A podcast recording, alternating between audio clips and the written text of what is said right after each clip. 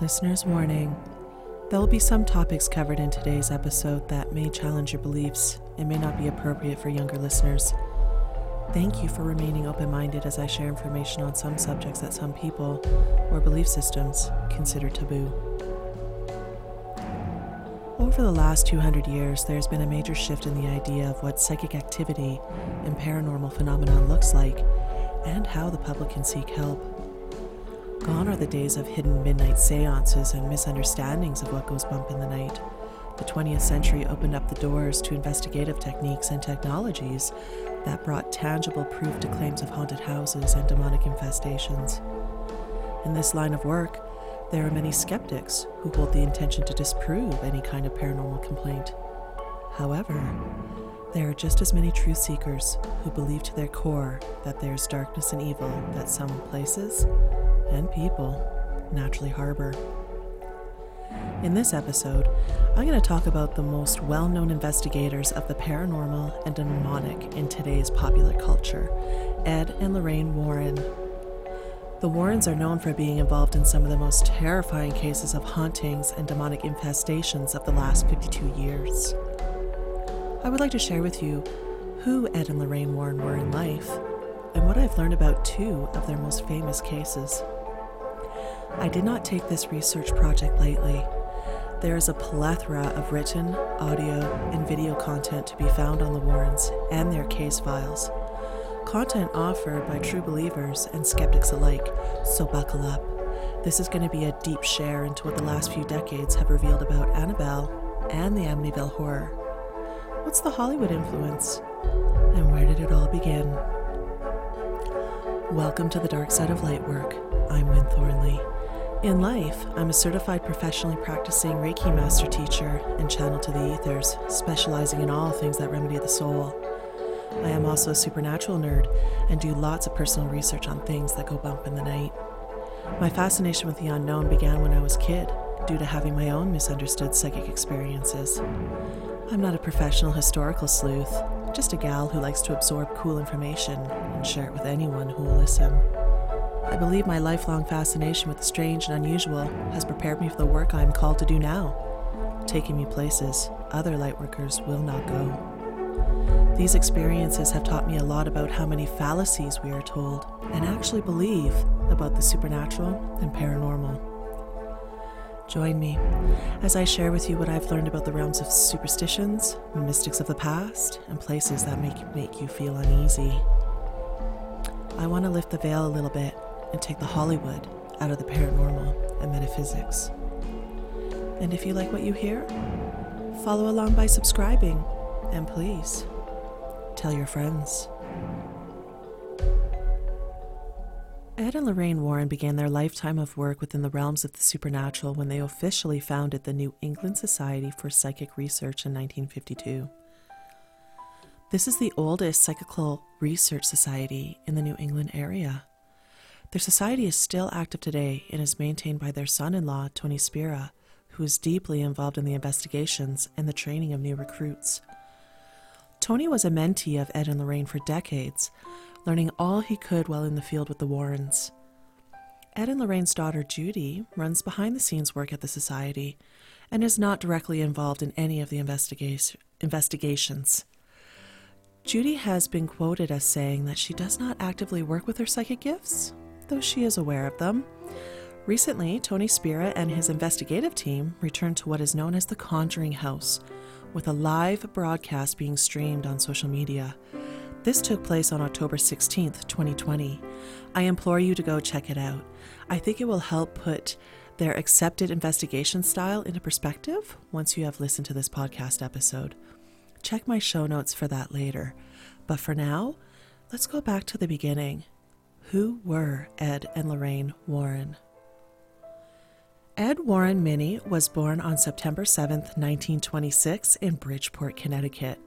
He was an artist, but is most famous for being a self taught and self proclaimed paranormal investigator and demonologist.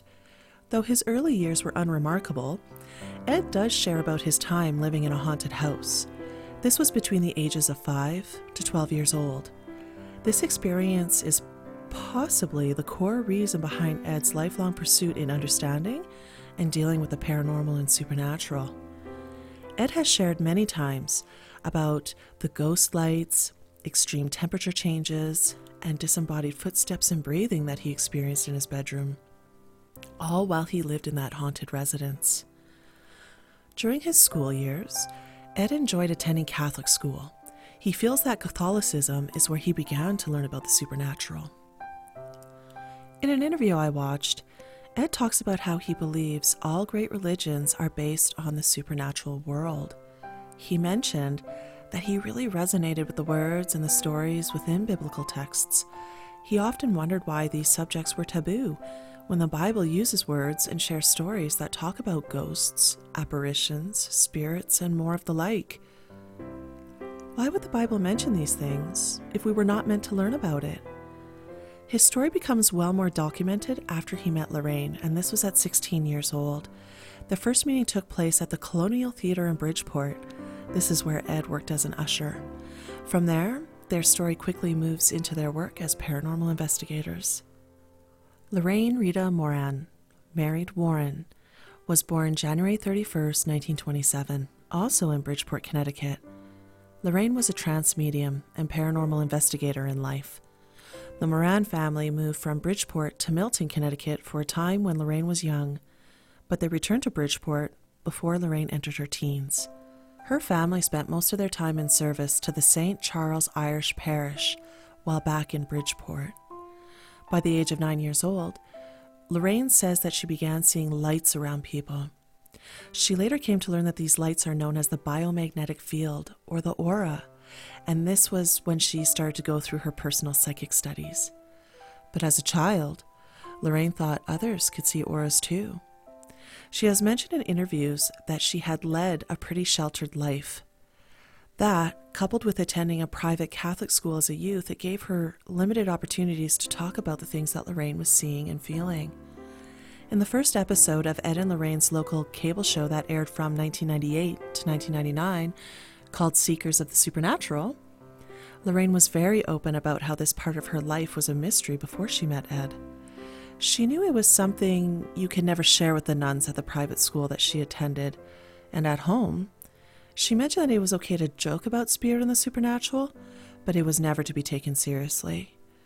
She herself admits that she was quite close minded to the idea of haunted houses and ghosts before she met Ed.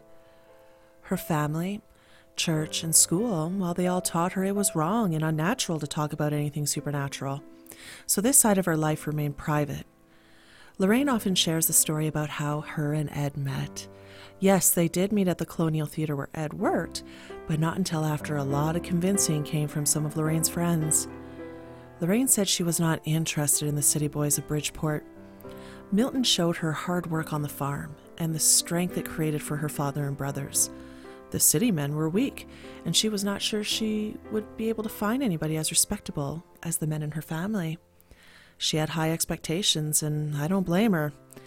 With his shined up shoes, perfectly pressed increased pants, and all over clean disposition, Lorraine was very surprised with her first impression of Ed Warren. So much so, she decided to take a chance on this well groomed and polite gentleman. They were both 16 at the time, and it was through Ed and the life they began to create together, where Lorraine had the freedom to begin understanding more about her psychic gifts and more than she could ever imagine involving the world of the paranormal. In 1945, only one year after Ed and Lorraine began building their relationship, Ed was recruited into the Navy. His service was cut short when his ship was sunk in the North Atlantic, only four months into his service. He graciously took his survivor's leave, which at the time was only 30 days. Ed and Lorraine decided to take this opportunity to make their love official, and they married. It is unclear to me how long Ed served in the Navy after this point, but it was not long after the arrival of their only child. Judy Warren was born to Ed and Lorraine in the year 1951. After serving time in the Navy, Ed enrolled in the Perry Arts School. Painting and artistic expression would play a large role in Ed's life but especially at the beginning of his and Lorraine's journey into investigations involving hauntings and more sinister energy. By 1952, Ed had dropped out of art school and took his family on the road in hopes to sell his paintings as they go. Little did they know, His paintings would be the thing to launch Ed and Lorraine into the haunted house business. Lorraine speaks about a home they call the Ocean Born Mary House. This is located in Henniker, New Hampshire. This was the home that Lorraine credits with having her first real deal experience in a haunted house. You see, Ed would drive around and they would find homes that gave them inspiration. Once they located this home of inspiration, Ed would paint it and then knock on the owner's door and try to sell the painting. The Ocean Born Mary House was one of the early homes they approached not only with, with the painting, but also with the extended invitation to investigate the psychic impressions Lorraine was receiving. She said it was difficult for her at first as she was a non believer, but when she finally got the validation of psychic phenomena from the Henniker home, it made it easier moving forward. After this point in time, we do know that the Warren family traveled the northeastern states, staying close to their home state of Connecticut. They potentially actually lived out of their car for some of that time as well. So when they drove around, they would go and scan and try to pick up haunted houses that Ed would then create the paintings of. The paintings were hopefully sold and used as a paranormal icebreaker at the door. I'm not sure how many paintings he sold, but it did jumpstart their practice in detecting and diagnosis of unsettling homes. The one thing that you should know before we get too far into this, and this is something, if you didn't already know it, you really should know it. The fact is, Ed and Lorraine Warren claim to have never charged a fee for their home curing services, ever, and that appears to be true. However, let's not forget that they did make money off of the sales of their co written books, lectures, and eventual movie consultations. By the mid 1990s, it has been reported that for some of their lectures, the admission fee for the attendees was as much as a few thousand dollars. There is also the Occult Museum in their Monroe home. Right now it's closed, but in the past, the public tours to their haunted occult museum were $27 a ticket. I'm pretty sure I would pay that to wander through. This is their life's work on display.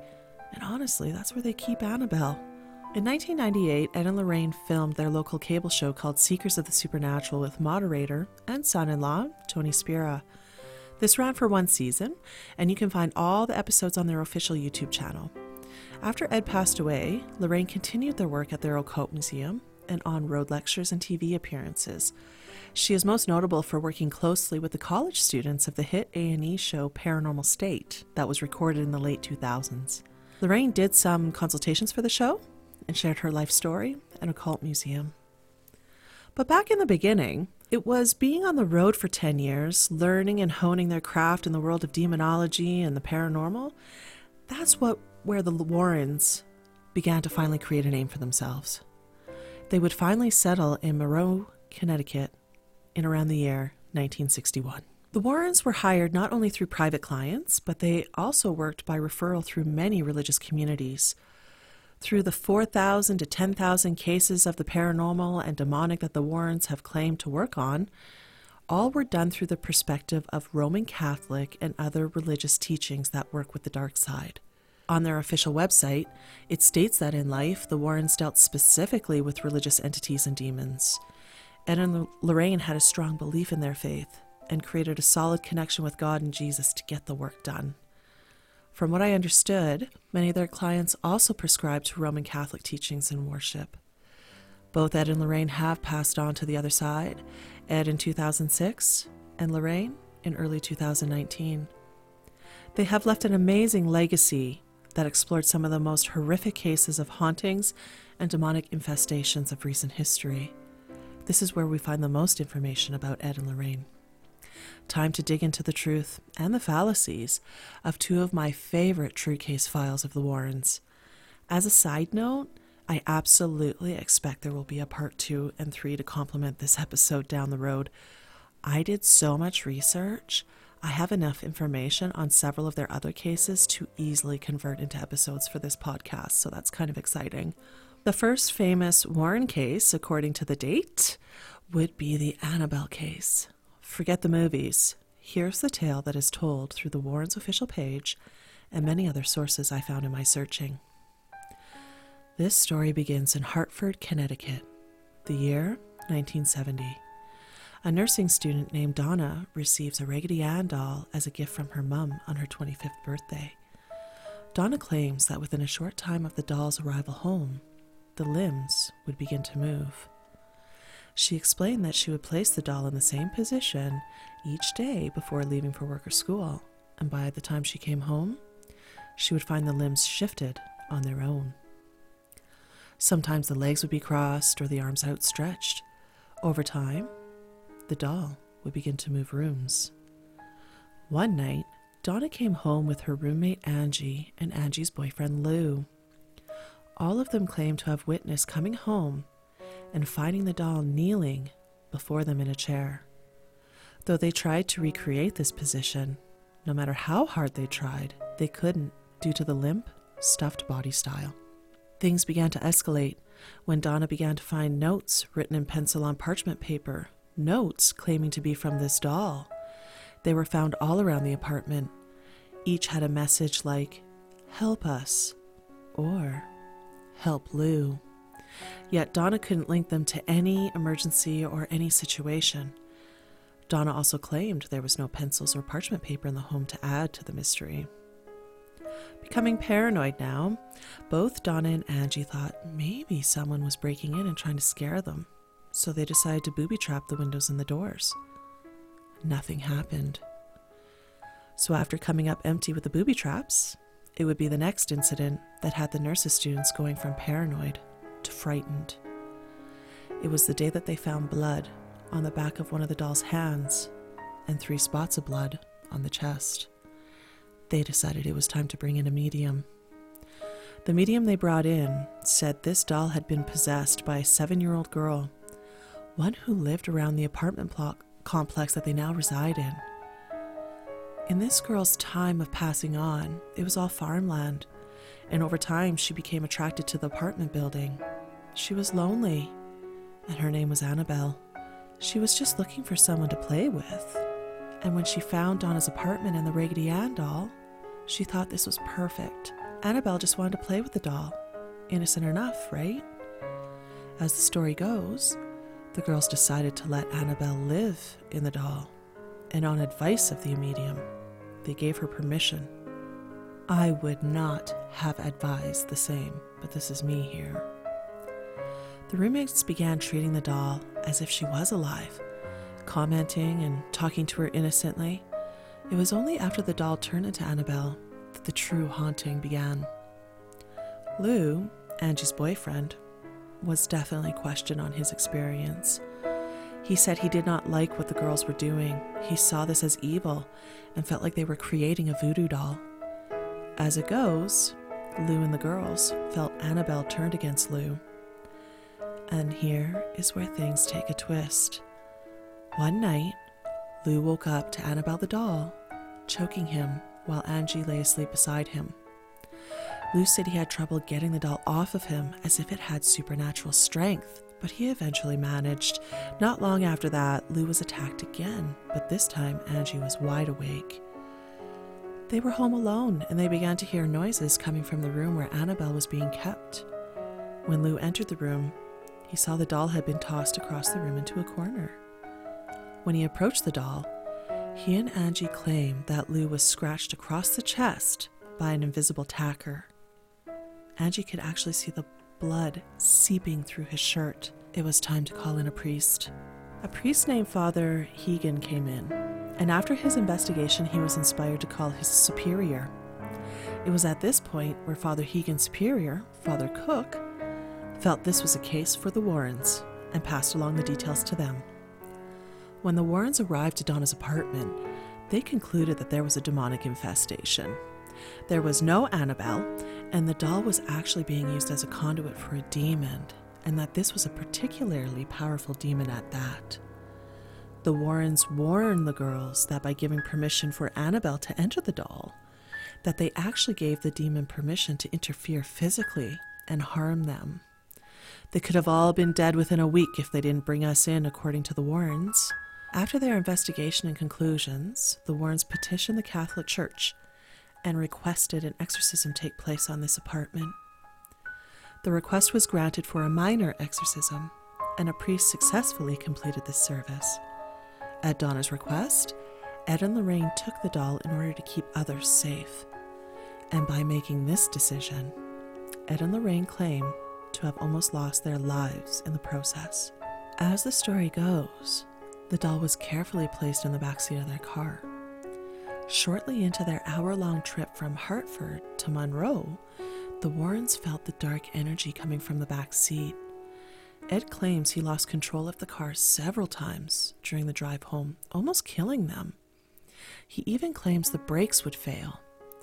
After having enough of that silly business, Ed decided it was time to take back control of the situation. He took his vial of holy water from his investigation kit and splashed the doll. This shifted the energy just enough for the Warrens to get home safely. They did not encase Annabelle in her current glass case right away. Nope, not at first. This came later. Unfortunately, once Ed and Lorraine got the doll to their home, Ed ended up placing the doll in a chair, which was contained in his office. The Warrens claimed that in the days to come, they would witness the doll levitate and transport to different areas of the home. Lorraine also reported one frightening incident where loud growls filled the entire room and home, and she blames Annabelle. They decide to have a priest come in and bless the doll. Apparently, the priest told Annabelle that she was just a doll and that she cannot harm anyone. Ed came in to warn him right away not to talk against the doll. And then Lorraine claims she foresaw trouble, so she warned the priest to drive safe on the way home.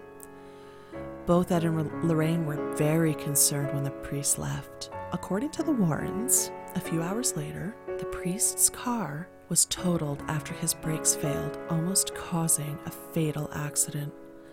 They share a similar story about a motorcyclist and his girlfriend coming for a tour of their occult museum. The male was said to have taunted Annabelle, and he was warned by the Warrens. He did not comply.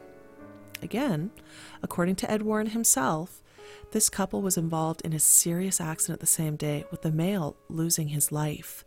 After that, Annabelle was deemed too dangerous just to be lying around, so Ed built the glass and wooden box that she resides in today. There is a hand painted sign that hangs in her window that reads Warning, positively do not open. So, have you heard that full version? What do you think? Would you touch Annabelle? Even today, the story lives on at the Warrens Occult Museum where the doll is housed. There were two big events circling the internet in 2020 in regards to Annabelle. One was a story that hit the internet earlier this year warning of Annabelle's escape from the Warrens Occult Museum. It turned out to be a hoax cleared up by the face of the New England Society of Psychic Research, Tony Spera. the second story is where Tony conducted a live stream of him moving Annabelle. It was lackluster at best, but one thing he said during the move really made me think. Before Tony moved Annabelle, he was very clear that you should never allow your skin to touch Annabelle or any of the haunted relics. Lorraine and Ed both warned of this as well. If that happens, they say it could mix your auras and cause the demon to jump to your body. And that sounded a little weird to me. Within my Reiki Mastery training, I was taught all about the anatomy of the aura and how it interacts with other people and objects. Just as a side note here, okay, your aura is already mingling with someone or something else well before you can touch skin. In the case of a healthy aura, it can expand out as far as you can stretch your arms away from your body and in all directions and just naturally. This is why we talk a lot about filling the aura up with light and creating a healthy energetic hygiene routine. The healthier the aura, the less attracted to sketchy vibes you are. The aura tells us a lot about our personalities, our health, and our mental, emotional, and spiritual states. Now, this information does not mean I'm right or wrong, but this is very common knowledge in the energetic arts and bleeds into other teachings. So it was just something I noticed. It just seemed a little off to me. So, did Hollywood have it right? Doing the work I'm grateful I get to do, I have taken extensive training and practice in how to deal with haunted objects and places. Much of what Hollywood has had to share with us on the subject is entertaining at best. So I wondered how much of the Annabelle tale is true. Annabelle made her debut into Hollywood with her story being included at the beginning of the 2013 horror hit The Conjuring. Though they did change her appearance to a doll much more horrifying, in my opinion, they had to do this due to branding infringement problems with the Raggedy Ann Company. Anyway, after Annabelle's appearance in The Conjuring, her story grew and expanded into a three movie series of her very own Annabelle from 2014, Annabelle Creation from 2017, and Annabelle Comes Home, which was released just last year in 2019. And yes, I have seen them all. According to my research for this episode, as far as the Hollywood version goes, the short story at the beginning of The Conjuring is the closest you will get to the truth. The rest of the movies are a complete work of fiction. Fun, frightening, and mega entertaining for us horror movie geeks, yes, but fiction. Upon my deepest research, to my capabilities, mind you, I became to realize something. The names of the nursing students involved in the Annabelle case changes according to the source you look up. In the Warrens' official case files from their website, they use the names Donna, Angie, and Lou. No last names. In the other sources, I saw the names Deirdre Bernard in place of Donna, Laura Clifton in place of Angie, and Cal Randall in place of Lou. But beyond that, it's difficult to establish if these people really existed. I also found sources to say that the doll was bought and gifted in 1968, where the Warrens website says 1970. Something more is that it's tough to find anything to corroborate the near fatal crashes of the priest or any records of a male dying in a motorcycle visit after the after seeing and visiting the Warrens Occult Museum.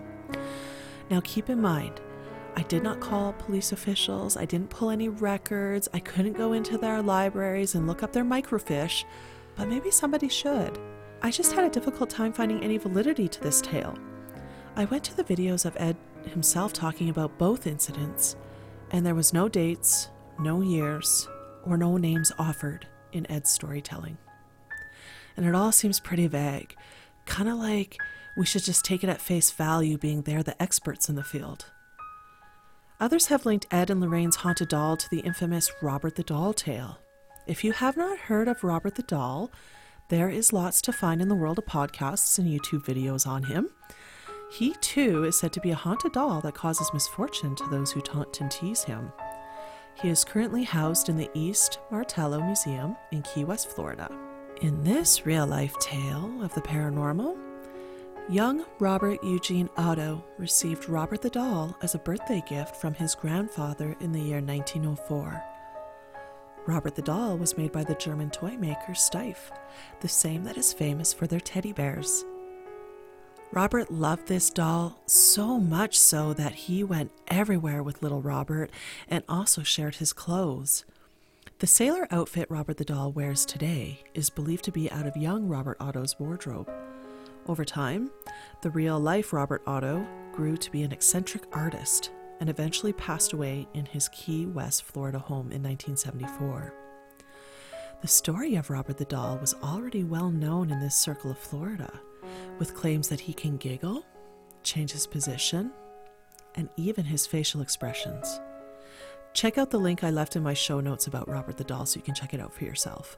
Another bump in the road that made me think was I have read that people claim the Warrens fabricated the haunted doll tale from an old Twilight Zone episode.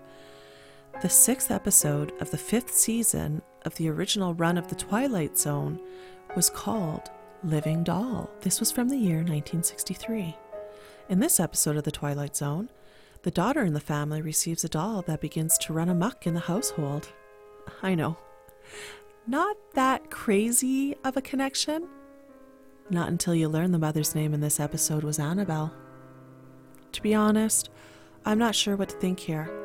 My biggest problem with the Annabelle tale is there's virtually no evidence collected by the Warrens or anyone else to verify this story easily.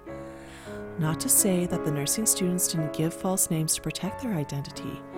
This is a really weird industry, and not everyone who hires a psychic medium or demonologist wants others to know they did so. However, I do have another problem. It is with the haunted doll theory in itself. My problem is why is this doll still haunted? Why, as a self proclaimed demonologist who can perform mild exorcisms and clearings, why was this item left haunted or potentially possessed by a powerful demon, especially if it was supposed to be that dangerous?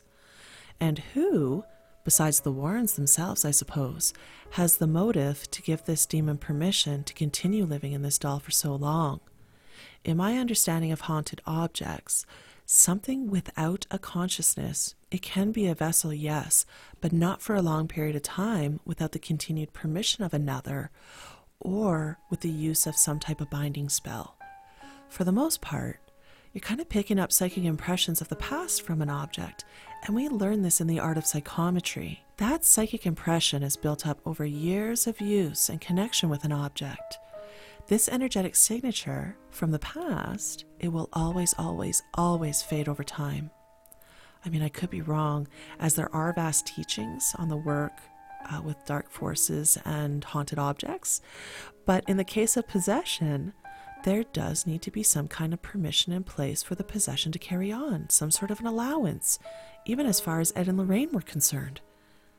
I don't know. If it was left up to me, I would have conducted a full curing on that doll, sending whatever that resides within back to from whence it came, no discussion, done and done. So it really makes me wonder why they would leave it. So, this is just the first case in which a deeper look showed me a whole new chapter to the story. It is so important to take that extra time to dig. So, let's move on to the next true case file and the last one of this episode. This one is ingrained deeply into our collective consciousness and American history. Let's revisit the Amityville Horror. On a personal note here, this case file is my core story that gave me reason to dive deeper into dark forces and haunted houses. It's because of this tale that I wanted to learn how this can happen and what someone can truly do to fix a house as broken and haunted as 112 Ocean Avenue, Amityville, New York. I thought I knew a lot about Amityville. In my late teens and early 20s, I read several books about Amityville and the Lutz family. I have watched all of the TV documentaries and movies, and there are like 17 movies alone, by the way, all on Amityville. It's now time to share what I knew about 112 Ocean Avenue and what the last few decades have revealed about this horrific tale of murder and demonic infestation. Here's the story the collective consciousness knows through Hollywood and popular culture and TV documentaries. On November 13th, 1974 at around 6:30 p.m., Ronald Butch DeFeo Jr., 23, entered his local tavern called Henry's Bar. Once inside, Ronald declared, and I quote, You gotta help me. I think my mother and father are shot. After that, a small group of people followed Robert back to his home to find that his parents had been shot, and worse, that Ronald's four other family members had been shot as well. The six victims included Ronald's mother, Louise, who was 42, his father, Ronald Sr., who was 43, his sisters, Dawn and Allison, 18 and 13, and his brothers, Mark and John, who were 12 and 9. All were laying face down, in bed, dead from gunshot wounds. Since Ronald Jr. was the last surviving member of his mass family killing, he was taken into custody to the local police station for his own protection at first. Ronald's father was rumored to deal with some pretty made men, so they didn't want to take a chance with Ronald's life if this really did end up being an organized mob hit. It wasn't long until an incredible tale began to unravel, one involving a demonic entity and evil voices whispering to Ronald to kill his entire family. Without going into major details of the DeFeo case, Ronald pled not guilty with the defense of insanity. In one of Ronald's ever changing stories, he claimed he saw a dark cloaked entity telling him to kill his family or be killed. The insanity plea was supported by the defense psychiatrist named Daniel Schwartz. But the prosecution, well, their psychiatrist named Dr. Harold Zolan, he maintained that in his expert opinion, and even though Ronald was a known LSD and heroin user, he abused alcohol and was diagnosed with antisocial personality disorder, well, he was still well aware of his actions at the time of the murders. Judge Thomas Stark agreed and found DeFeo guilty on all six charges of murder, and DeFeo was given six sentences of 25 years to life. As of November 2020, Robert Butch DeFeo Jr. is alive and well and being held at the Sullivan Correctional Facility in Fallsburg, New York, with all appeals to be paroled denied. Ronald DeFeo Jr. is now 69 years old. More later on what was revealed by DeFeo himself within the last 30 years. First, I want to share the story that is in our collective consciousness of the family who moved in a little, little over a year after the killing of the DeFeo family. This is the story that eventually became the Amityville Horror as we know it today. It was late in the year of 1975. George and Kathy Lutz were newlyweds in search of a new place to call home. They had recently sold both of their homes and were finding finding it a challenge to locate a home suitable for them and their three children Daniel, Missy, and Christopher. The three children were from Kathy's previous marriage, and George and Kathy would go on to have two more children, Noel and Gabrielle, before they divorced in 1980. But in 1975, they were newlyweds looking for a home for them and their three children. Their realtor ended up talking George and Kathy into checking out Ocean Avenue and seeing how the upper tax bracket of Amityville lived. So off they went. They went to check out a listing that they were sure they could not afford. This home was already partially furnished with the DeFeo belongings, and it gave them lots of room. 112 Ocean Avenue is a two story, five bedroom Dutch colonial build. It is situated on 0.24 acres and has access to the Great South Bay waters through a boathouse. At the time, the Lutzes couldn't believe their luck when it was listed at only $80,000. Since it was way below the neighborhood value, they asked, What's up with that? The realtor was transparent with George and Kathy about the DeFeo case. So after talking it over, George and Kathy Lutz decided that murders or not, they wanted to take the home and the belongings that came with it. The Lutz moved into 112 Ocean Avenue on December 18th, 1975. As the story goes, a priest came in to bless the home on the possession day. When he was up in the sewing room, he found it incredibly cold, and in the movie, he was actually attacked by a swarm of flies. In real life, that hasn't been proven.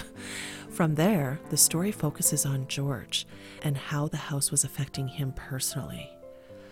George caught a chill and an obsessive wood chopping habit. Constantly feeding the fire in the family room, he complained about never being able to warm up. His sleeping was also disrupted as he woke each morning in around the 3:15 a.m. hour.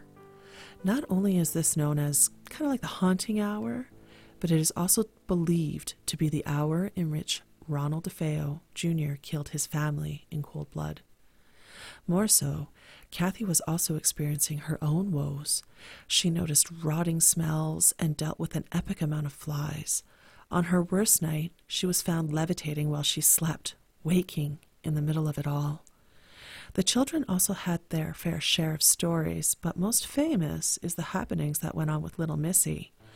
Missy was five at the time and had started spending time with Jody. Jody was Missy's new imaginary friend and was described as a pig with red eyes. Over time, the family worried about Missy's isolation with Jody and her insistence that she was not imaginary. Many believe this pig to be a demon spirit trying to influence Missy into possession herself. As the days went by, George became more and more hostile to his family. Bickering and fighting became the normal, and at one point, the family reported seeing mysterious hoof prints in the snow close to their boathouse, and that's when things really began to amp up. The night that the family left home has never really been talked about by the Lutz, but the books speak about bleeding walls, disembodied voices asking for slaughter, and major poltergeist activity. The family fled 28 days after their possession date and have never returned. And that part is 100% true.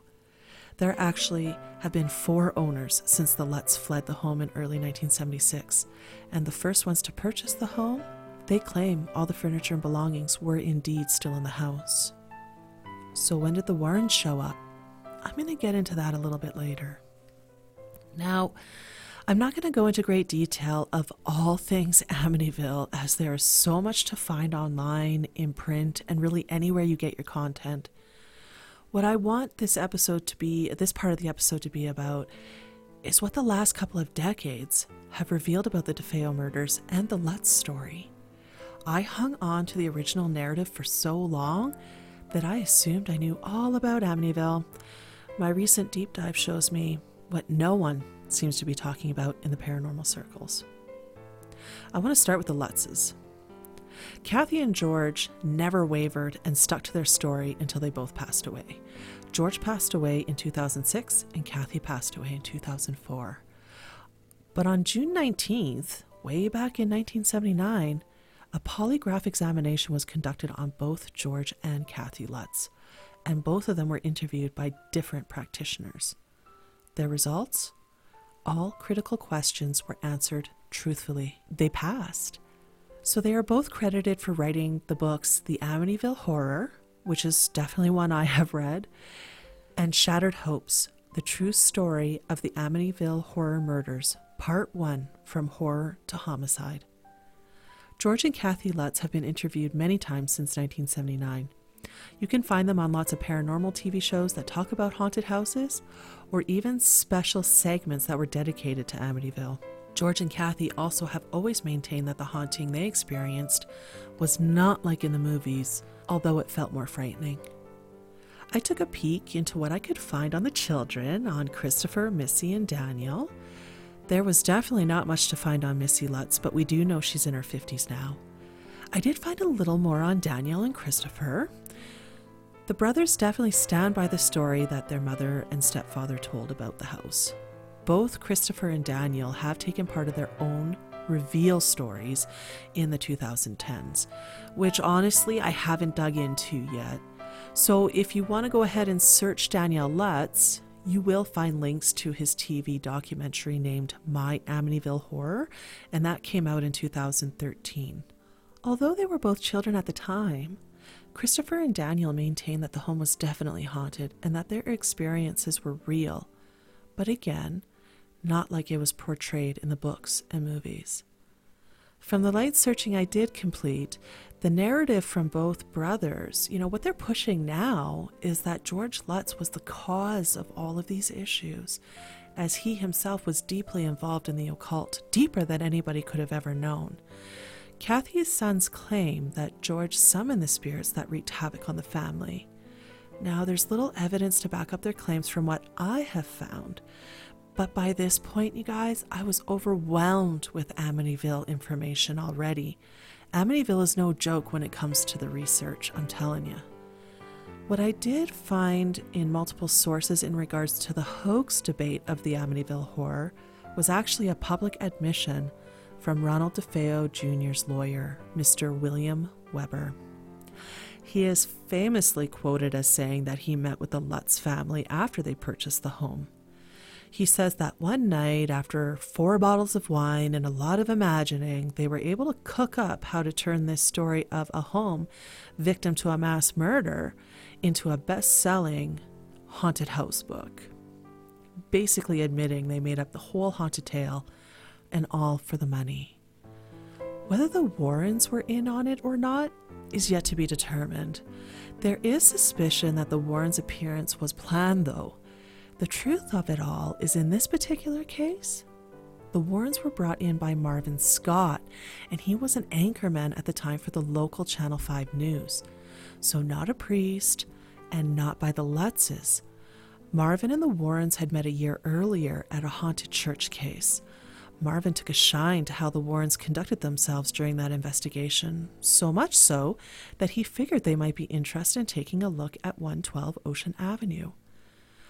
Maybe the DeFeo's lawyer knew the anchorman who was connected to the Warrens. I'm not sure. I did look, but I couldn't find any news interviews or connections with Marvin and the Lutz online.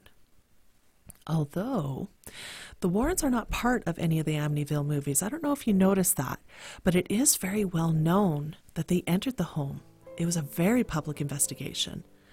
In March of 1976, Ed and Lorraine Warren entered the residence of 112 Ocean Avenue with an investigation team and news crew of seven other people, so there was nine of them in total.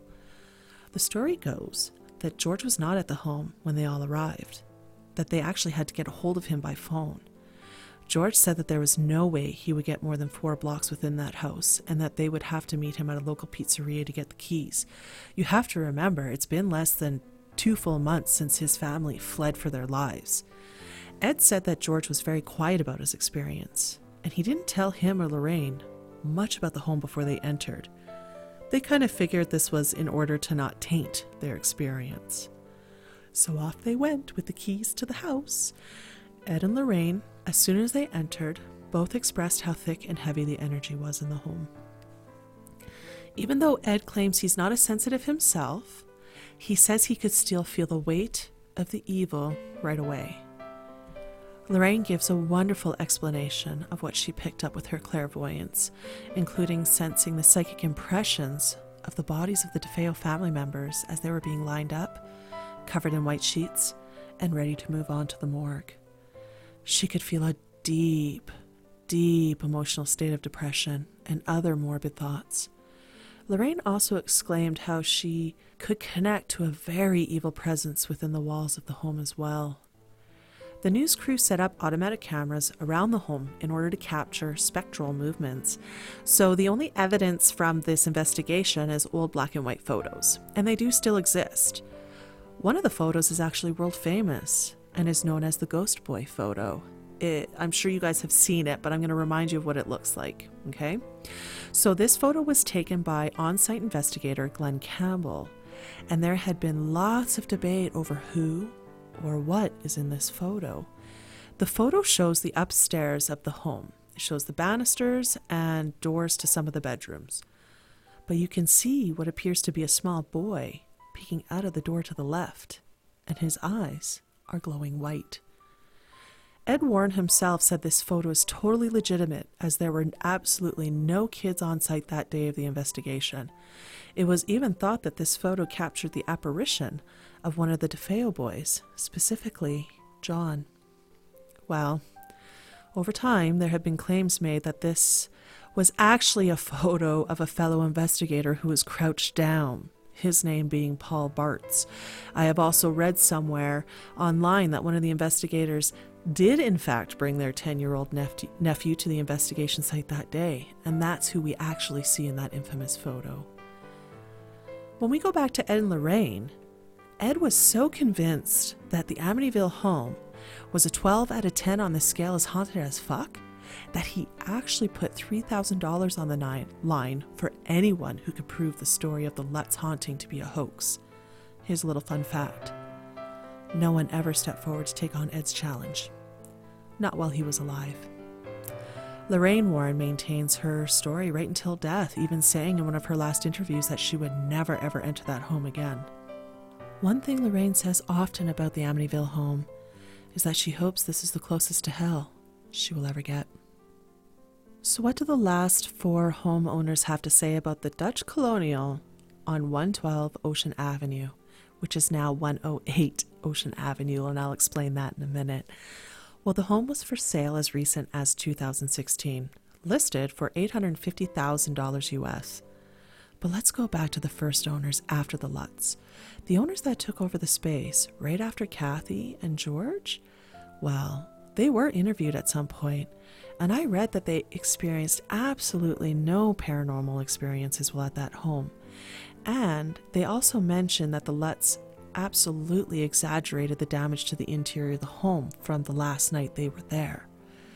The walls and furniture were in great move in condition, the owner said, so they couldn't really back up the Lutz's claim of wild poltergeist activity that trashed the place or having any haunted nights of their own. Each owner seems to have the same story. One of the owners actually ended up changing the legal address of the home in an effort to try to stop the looky lures and horror nerds from showing up on their front lawn looking for demons. And this is something that Lorraine has spoken about in the past as well. Lorraine has said that it's a shame that with the current owners of the Amityville and the farmhouse from the Conjuring movies, that they have to deal with fans interfering with their lives. She feels bad that the books and movies are causing people to disrupt the current owner's peace. It has also been brought up to the Warrens about the fact that no other homeowners after the Lutzes have experienced any supernatural or paranormal events. So, what do the Warrens say about that? The Warrens say that everybody is different. The energy that one carries determines what kind of spiritual energy they attract, along the lines of law of attraction. And this is something I can totally agree with. You know, remember when we talked about auras briefly? The Warrens' position on Amityville is that it can have many owners live there and experience nothing. But once the right people with the right energy show up, then this is the cause for the increased paranormal experiences.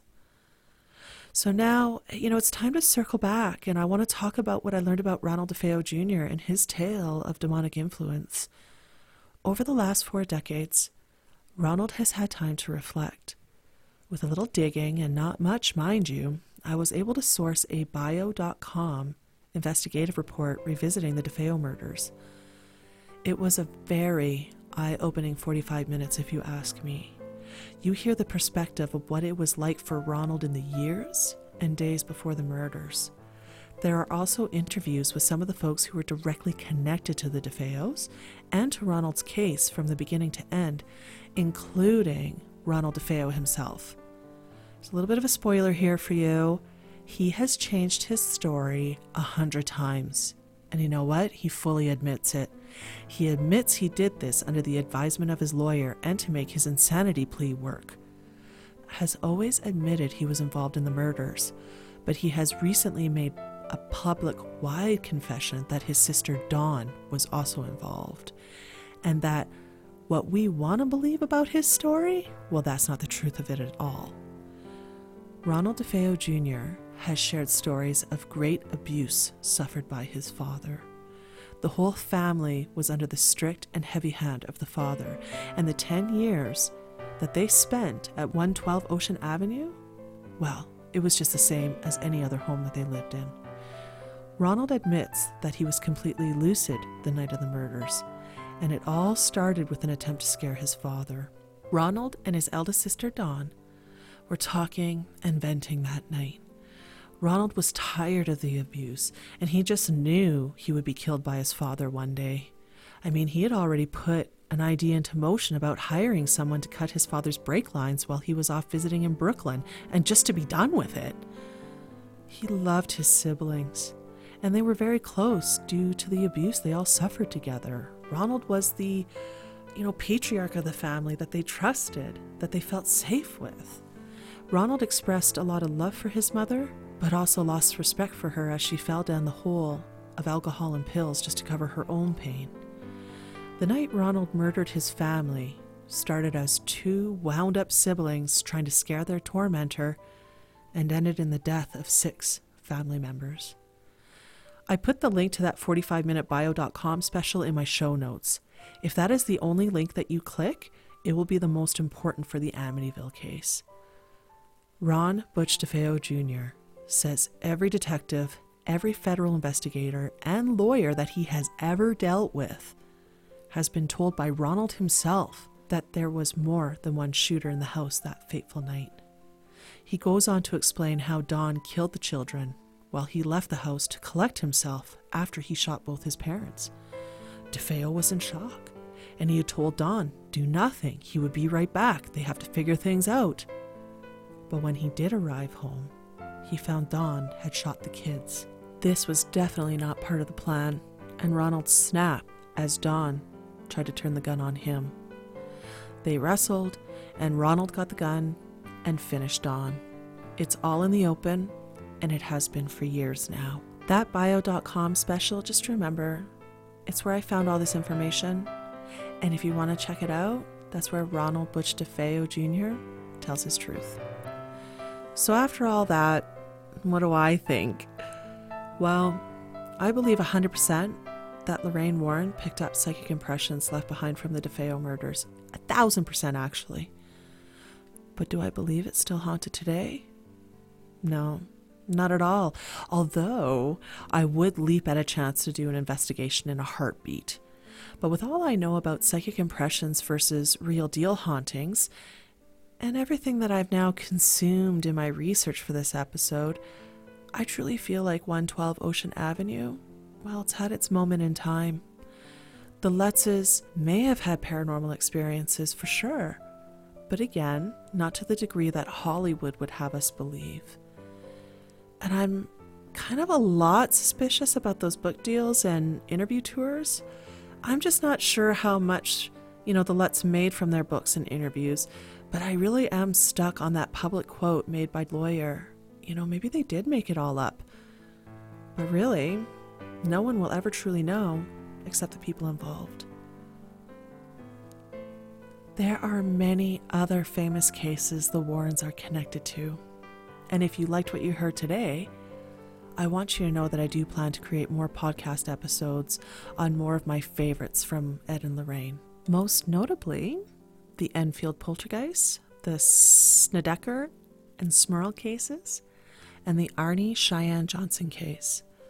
There are some misconceptions of the Warrens' involvement in almost all of their biggest cases. So I really did want to include them all in this episode, but the research alone on Annabelle and Amityville led into a much more content dense episode than I ever thought. So I will save those for another time where I can give them the intention that they truly deserve. So I'm not going to lie, I was pretty disappointed to find so many articles and videos calling the Warrens out as frauds. From everything I've consumed, not only in the last three weeks, but over the last 20 years on the Warrens, I absolutely believe they believed in what they were doing. I also believe that they know the power of a great ghost story. When you take time to watch their videos and listen to their stories, Ed and Lorraine take you on a winding road with vague details of the paranormal and demonic. I'm not sure if Ed Warren was the only non priest who worked as a demonologist, but who was also backed by the Catholic Church, but I'm pretty sure he is the first of his kind. I hold the utmost respect for the Warrens, fakes or not. It's because of their work that the whole ghost hunting industry is what it is today. Many truth seekers start with the work of the Warrens. I know I did. Even though I may not agree with some of their methods or teachings, I have definitely been wide open to understanding why they approach spirit like they did. I've watched many interviews, and you know, they have a consistency to their stories like no one else. I'm also grateful for their impact on the world of the supernatural and paranormal. Even though it has come out that Annabelle and Amityville are a touch hoaxy, there are thousands of Warren case files to examine, and there's always skeptics out there who want us to not believe. So, this has been a really challenging episode to work through. For me, it was kind of like those situations where you shouldn't meet your heroes, but I still believe in the work they did, and I still believe that because of them, I do the work that I do today. So, I'm undecided about how I feel and what I think about the Warrens and how true their case files are in their most extreme cases. So I will research on, and when I'm ready to reveal more about the farmhouse and other demonic cases, I will let you know first. But for now, let me know your thoughts on these two famous cases of haunted and possessed. Hit me up on social media or at my Anchor FM page. Do you think the Warrens and these two cases I share today are real deal? Or do you think they're a hoax? Did you learn something new or unexpected from my research? Are you stoked to hear about the farmhouse and demon cases? Leave a comment, post, or message, and let's continue the conversation.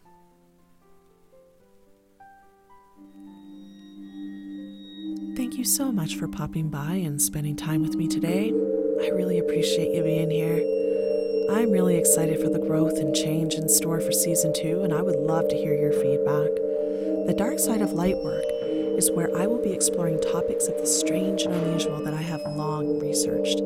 My intention is to bring light to the darker subjects others shy away from in spirituality, energy work, and the paranormal. Show topics will include mysterious places, infamous hauntings like Amityville, superstitions, and psychics from recent history and antiquity, just like the Warrens. I invite you to leave a message at my Anchor FM page, letting me know how you like it. You can also share your personal experience with a show topic, or even share a show idea. I listen to each message and may include your idea or recording in a future episode. You can also find me on the interwebs and social media by searching for Wins Soul Remedies. In my next episode, I will talk about the Philip experiment. This is a real life tale that began in 1972. I will share what I have learned about a group of Canadian paranormal investigators that may have actually created an entity. Thank you once again for listening until the end. I look forward to dropping the next episode soon, so until then, take good care.